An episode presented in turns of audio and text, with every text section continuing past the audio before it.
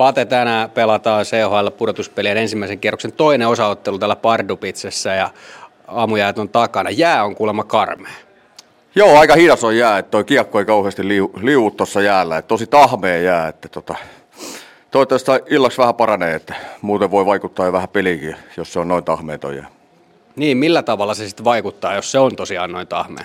No ainakin niin syöttäminen ja, ja, ja kiekollinen peli niin kärsii kyllä tuommoisesta jäästä, että sitä täytyy oikeasti niin kuin, lyödä sitä kiekkoa aika kovaa, että se liikkuu ja, ja, ja se ei niin kuin liuvu, liuvu siinä, mutta, mutta samahan se on molemmille, ettei siinä sellainen, mutta tota noin, niin, niin se tarvii olla aika huolellinen, jos se pysyy tuommoisessa se jää niin siinä kiekollisessa pelissä.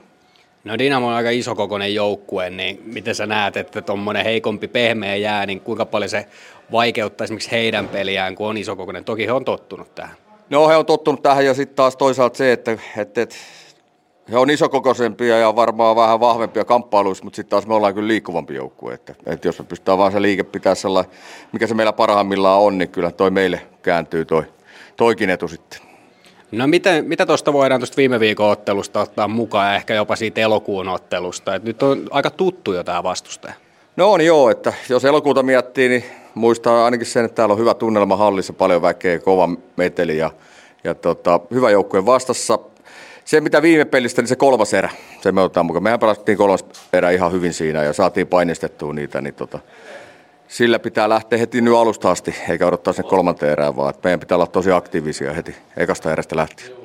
No kokoonpano, se, siinä on jonkin verran tietysti aina muutoksia. Seiska, tai seitsemällä pakilla mennään ja 13 hyökkäällä. CHL saa olla vähän enemmän, vähän enemmän pelaajaa, mutta ne ketjukoostumukset alkaa ainakin kolmen kärkiketjun osalta löytyy aika hyviä myöskin pakkiparien osalta.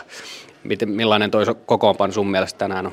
Se on paras mahdollinen. Et se, no tietysti Virta, se Santeri on ainoa, ketä meillä on loukkaantunut muuten, niin tota, ei mitään, siinä on ihan hyvä meininki ja taas meillä on hyviä kokemuksia. Jätkät on nyt pystytty pitämään noita ketjuja aika, aika samana, niin tota, ne on saanut sovittua pelihommia eikä vaihu joka peliin, joka peliin ketjut, että siinä mielessä hyvä, niin ihan hyvältä näyttää.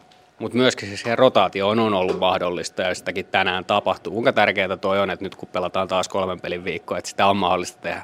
Onhan se tärkeää, mutta sitten on, että tota noin, niin se on tilannekohtaista, että onko ollut loukkeja, onko ollut kipeänä, onko ollut millainen kuorma alla, että tota, totta kai se vaikuttaa ja se on hyvä, että siellä löytyy sitten taustalta pelaajia myös siihen, että ei olla niinku paniikissa, jos joku putoo tuosta ruodusta pois.